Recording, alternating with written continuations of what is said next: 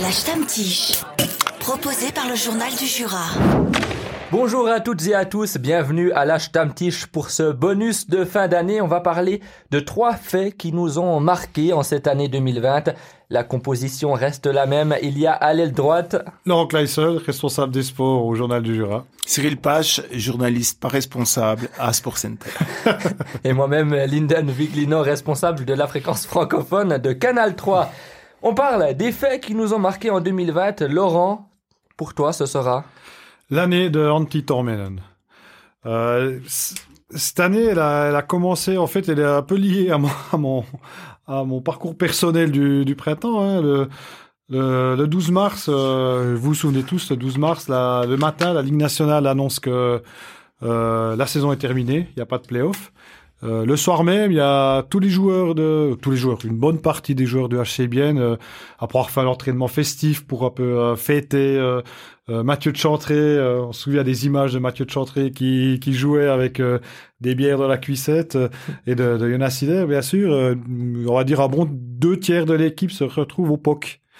Euh, et là, j'ai croisé Antti Tormenen. J'étais là, je sortais aussi d'une grosse journée. On avait fait deux pages spéciales. On avait écrit euh, même trois pages spéciales de Journal du Jura du lendemain.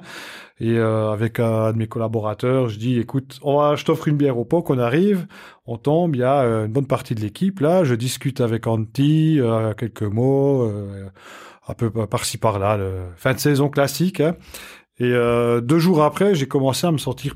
Moi, je me sentais... C'était le dimanche, ça c'était un jeudi, le 12 mars, je me sentais pas très bien. Et c'est là que je reçois une info comme quoi Antti Tormenen avait été euh, testé positif au Covid.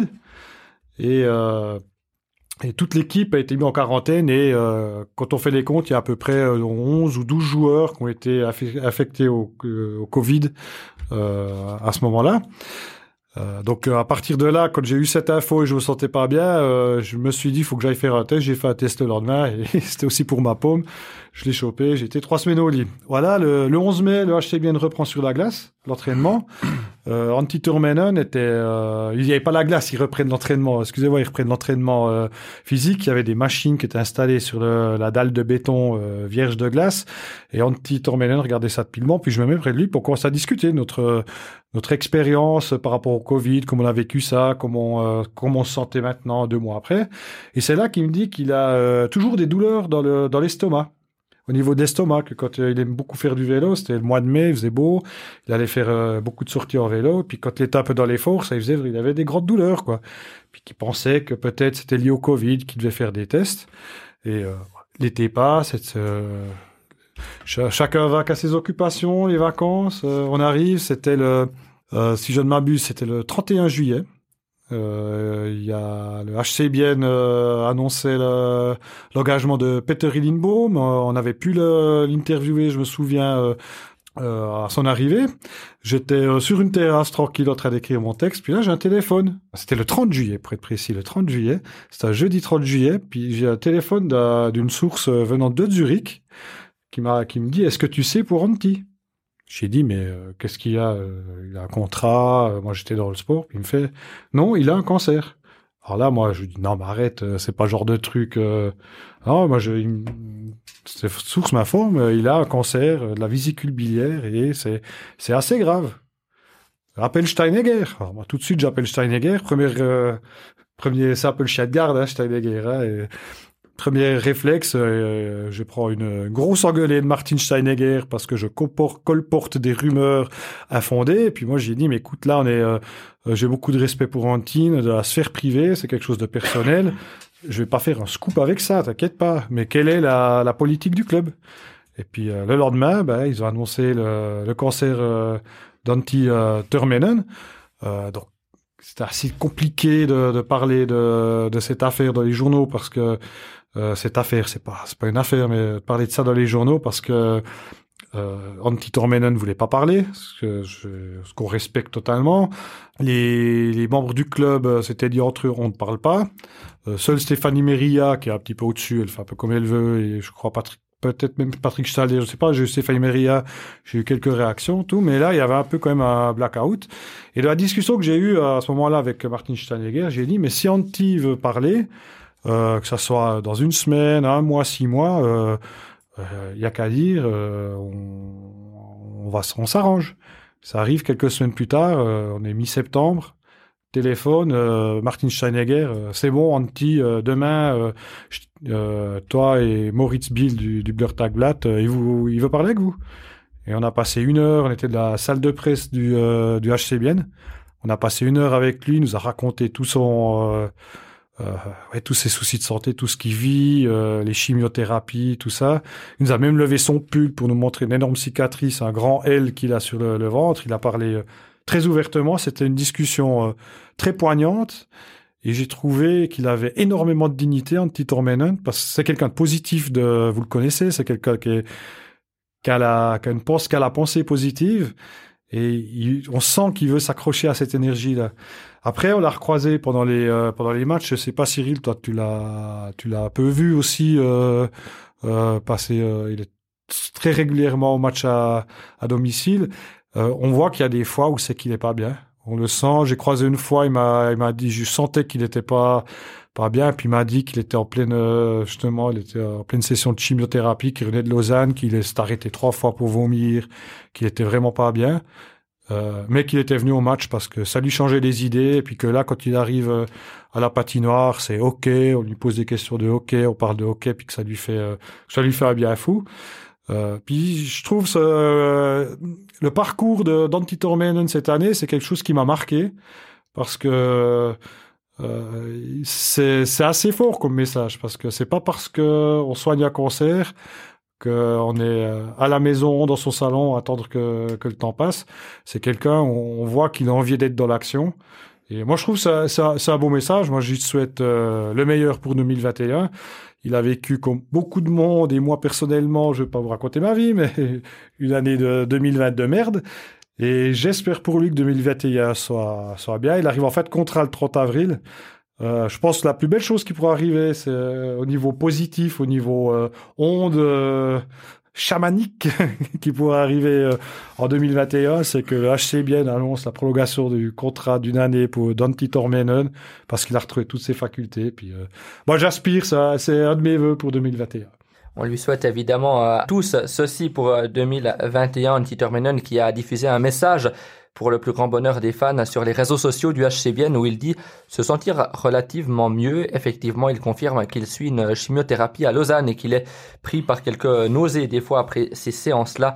On lui souhaite tout le meilleur pour 2021. Cyril Pache, à toi de nous parler euh, du fait marquant de cette année 2020.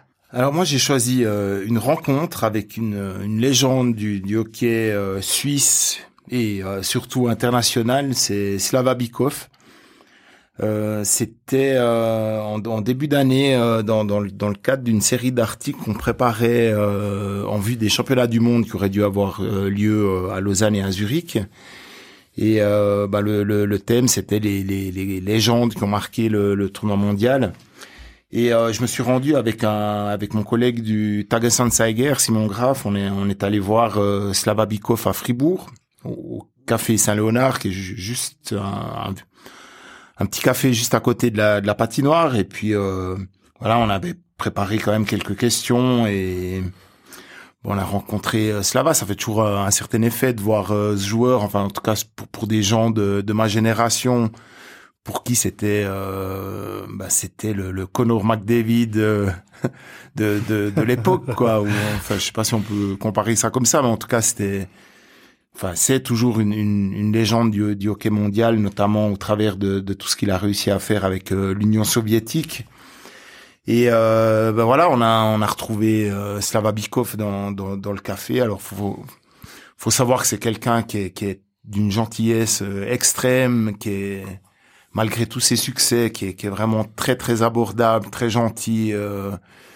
Et puis bon, bon on a commencé l'entretien et évidemment euh, ça s'est éternisé parce que c'est quelqu'un, il suffit de le lancer sur euh, sur un thème de de, de l'histoire du hockey ou de de son histoire et puis il peut il pourrait vous parler pendant des heures quoi. Donc euh, il nous a raconté toute sa jeunesse dans les dans les rues de Chelyabinsk euh, où il jouait du hockey, enfin où il jouait du hockey avec euh, avec ses amis euh, dans la dans dans dans, dans la rue, euh, qu'ils allaient refaire la patinoire avant avant les matchs de l'équipe pro juste pour, pour, pouvoir patiner un petit peu. Et puis euh, voilà, on a retracé un peu les, les grandes dates de, de, de, sa carrière. Et à, un moment donné, euh, je, je lui ai demandé, mais l'Union soviétique, c'était en, enfin en pleine guerre froide en plus, euh, c'était le, enfin il y avait les, les, les gentils, c'était les, les États-Unis, puis les méchants, c'était l'Union soviétique à l'époque. Et euh, c'est vrai que l'Union soviétique, c'était un peu, ben, on l'appelait la, la, grande machine rouge. Donc c'était ceux qui gagnaient tout le temps, et puis euh, c'était les méchants qui gagnaient contre tout le monde partout où ils allaient jouer, ben, c'était ceux qu'on sifflait, qu'on détestait et tout.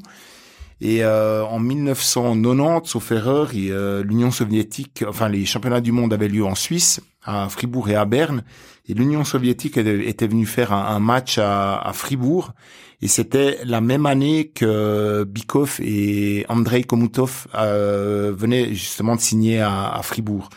Donc évidemment, en arrivant à Fribourg, tu avais tout le stade qui était euh, complètement acquis à la cause des, des, des soviets, alors que c'était quelque chose qui était jamais arrivé. Demandé, à, j'ai, demandé à Bikov, est-ce que c'est, est-ce qu'à ce moment-là, c'était la première fois que, en tant que joueur de l'Union soviétique, que tu as ressenti de, de l'amour et des encouragements de la part du public? Et là, il a pas répondu tout de suite et j'ai vu les larmes couler et il s'est mis à pleurer en, en repensant à ça. C'est quelqu'un de très émotif. Et puis, euh, il a dit, c'est la première fois de, de, ma carrière de joueur que je jouais ailleurs qu'en Union soviétique et que les gens nous montraient de la sympathie et de l'amour, c'est quand euh, j'ai joué à Fribourg. Et ça, c'était un moment euh, très fort. Alors évidemment, avec Simon Graff, on était, on était les deux, on savait pas trop quoi dire.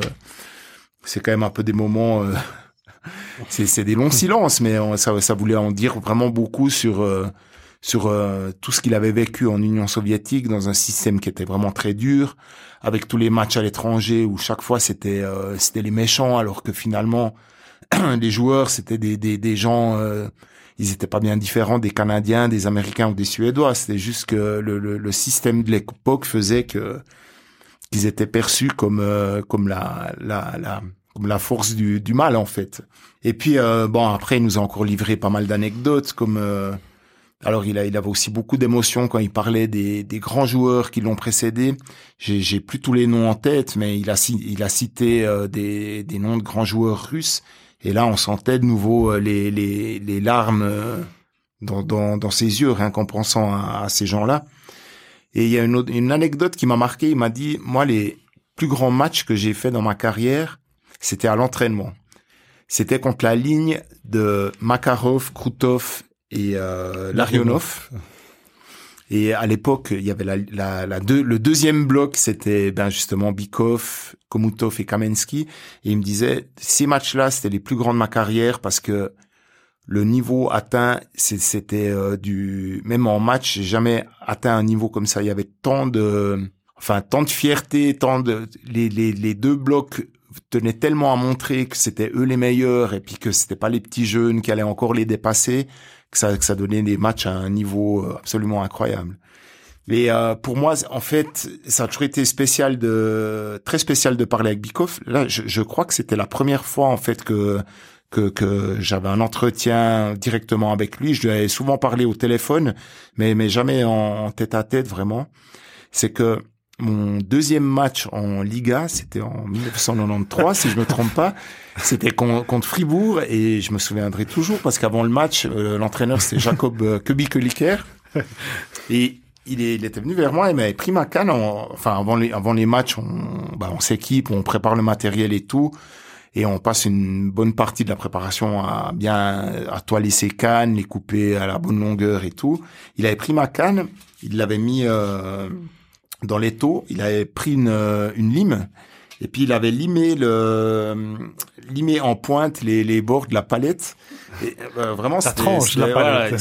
J'avais une palette tranchante et il m'avait montré. Alors il me tapait, je me souviens, il me tapait. Il avait pris ma canne et il me tapait sur les chevilles et puis il me montrait. Regarde, c'est là que tu dois leur taper là.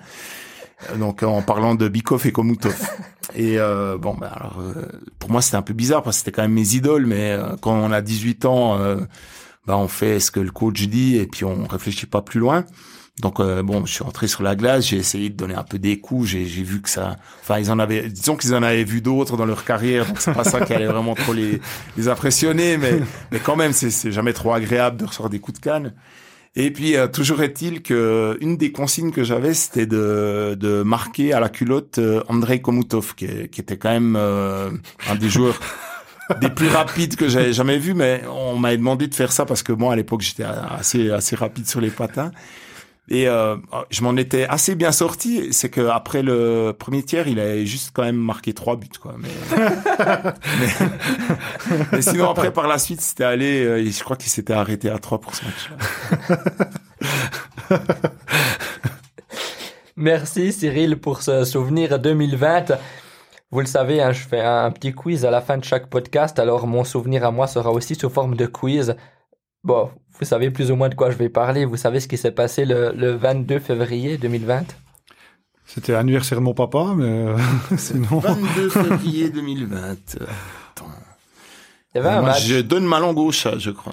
Attends, C'était hein, le, dernier- attends, c'était le le match de la choréo de Mathieu? Bien joué. C'est ça. C'était euh, aussi euh, rempli d'émotions ce match-là. Match contre Davos et le score, vous vous en souvenez? Ou euh, victoire de Bienne, mais C'est 5-3 je sais plus, 5 à 2, ouais. 5 à 2, 2. victoire de Bienne.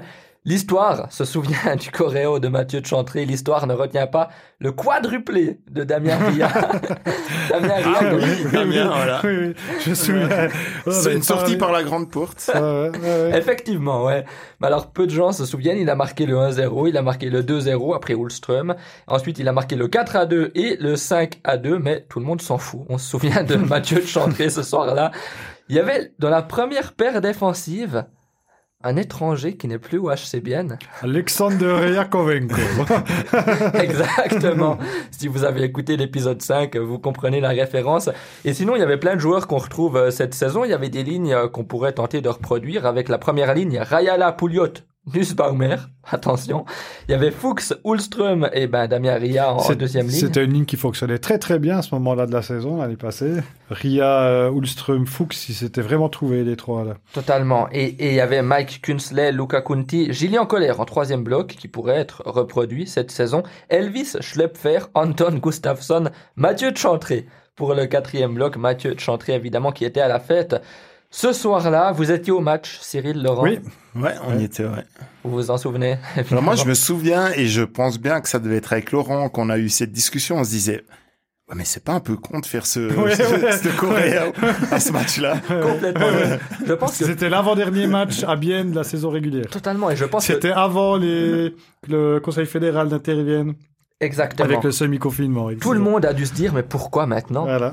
Finalement, ils ont bien fait. On est C'est un d'accord. coup de génie, un coup de génie. Hein. C'est faut- après coup hein, qu'on voit les génies. Hein. Mais, mais tu as complètement raison. Hein, le- Alain Berset a parlé la semaine suivante pour interdire les manifestations de plus de 1000 personnes. Donc il y a eu le match contre Zurich, je crois, à huis clos, Ouais. où euh, bien, enfin où Mathieu de Chantré n'a pas joué car il y avait en même temps la naissance de son troisième enfant. Troisième garçon. Ça devait Troisième être son garçon. 900e match. Il, est, il arrive à la patinoire. Je crois qu'il commençait à s'équiper quand euh, il a eu un téléphone. Il a dit écoute, il y a ta femme qui est, qui est sur le chemin de l'hôpital. Puis il est, il est parti. Je sais plus s'il a fait l'échauffement. Ça faudrait. Sauf erreur. On le saura en regardant le, documentaire de Grégory Brodard, bien sûr. Effectivement, le 2 janvier sur Télé Bilingue, documentaire de 52 minutes pour revenir sur la carrière de, de Mathieu de Chantré. Mais donc, il n'y a pas eu de, de fin de saison, il n'y a pas eu de playoff. Ça, tu l'as dit, Laurent, c'était le jeudi 12 mars qu'ils l'ont annoncé. Fin de saison, pas de playoff, on termine là. Au final, Mathieu de Chantré lui-même, sauf erreur, il dit que, que c'est plutôt, plutôt cool. Vous, euh, une fin de carrière comme ça, ça vous plaît? Bon, alors après, c'est, c'est, ch- chacun, euh, c'est, c'est, dur de parler pour, euh, pour un autre joueur, en fait. Je pense que pour Mathieu, euh, évidemment qu'au fond de lui, il aurait préféré que ça, que ça se termine par des playoffs, euh, un beau parcours en playoffs ou voire, plus. Mais c'est vrai que après tout ce qui, ce qu'il avait vécu, en plus il a eu euh, la naissance de, son troisième enfant. Voilà, je pense que c'était une fin qui, allait bien finalement au, vu des événements. Moi, j'ai, c'était publié dans le journal du Jura du 30 avril 2020, euh, le jour de l'échéance du dernier contrat de Mathieu de Chantré. J'ai, fait le point avec lui où il en était, tout. Et puis on a parlé, justement, j'ai posé la question avec ce 899e match, ce 900e match qui a jamais eu lieu. Il était à la patinoire, mais il l'a pas, il l'a pas disputé. En fait, euh, il m'a dit qu'avec le recul, euh, il me dit c'est un scénario magnifique. c'est quelque chose qu'il pourra raconter. C'est même pas une question de chiffres. C'est, euh, il y a eu la naissance d'un enfant, de son troisième enfant. Ils étaient de toute façon déjà qualifiés pour les playoffs. Hein. C'était pas un match décisif pour le HC. C'était qualifié justement le match contre Davos, je crois, hein, le, le, match précédent à Tissot Arena. Et euh, pour, pour lui, c'est euh, c'est même une belle fin, une belle fin d'histoire, comme j'ai compris. Et puis, ce qui m'a aussi dit, c'est qu'après, euh, il a pris un peu quelques jours de congé. Puis après, il est euh, il a fait un diplôme en gestion de. Il, est, euh, il travaille dans une fiduciaire. Il est actuellement, puis il, a, il est associé dans cette fiduciaire. Il a acheté des parts avant la fin de sa carrière. Et il a commencé assez vite euh, de travailler là. Et c'est au tout début de son travail, il m'a dit dès les premiers jours, le téléphone n'arrêtait pas de sonner euh, avec des entrepreneurs qui paniquaient à cause de, des, euh, du Covid, du semi-confinement, etc. Il y avait énormément de, de demandes. Et puis, ce qu'il m'a dit, c'est qu'il a eu une, une transition directe dans la dans la vie professionnelle. Puis finalement, c'est euh, ça lui a fait du bien. Quoi. Il est passé, euh, il a il a fini sa carrière, la naissance de son enfant, et puis euh, assez vite, il est passé directement à autre chose. Puis il a remarqué qu'il y avait des gens qui avaient des vrais problèmes dans la vie, et puis que quand on l'appelait au téléphone, on lui demandait une réponse, et que ça ça lui a permis de faire assez vite la transition. Quoi. Alors c'est non, je pense que lui lui il est il est bien avec ce chiffre de 899 à mon avis. Et on est d'accord, c'était un match incroyable. Il y avait des émotions dans cette patinoire. Il y avait aussi 6388 ah spectateurs. Il faut dire, pour les plus jeunes, hein, pour ceux qui n'ont pas connu le monde d'avant, il y avait des fans qui payaient à l'époque pour aller voir un match de hockey, pour se ramasser de la bière dans la nuque. Les gradins ne servaient pas à afficher des bâches publicitaires. Il y avait des gens qui chantaient. Ça, c'était pour le monde d'avant. Donc, il y avait 6388 spectateurs qui ont vécu cette soirée riche en émotions. Soirée qu'on revivra brièvement dans le documentaire donc de Grégory Brodard et Raphaël Svalan, diffusé sur Télébilingue le 2 janvier.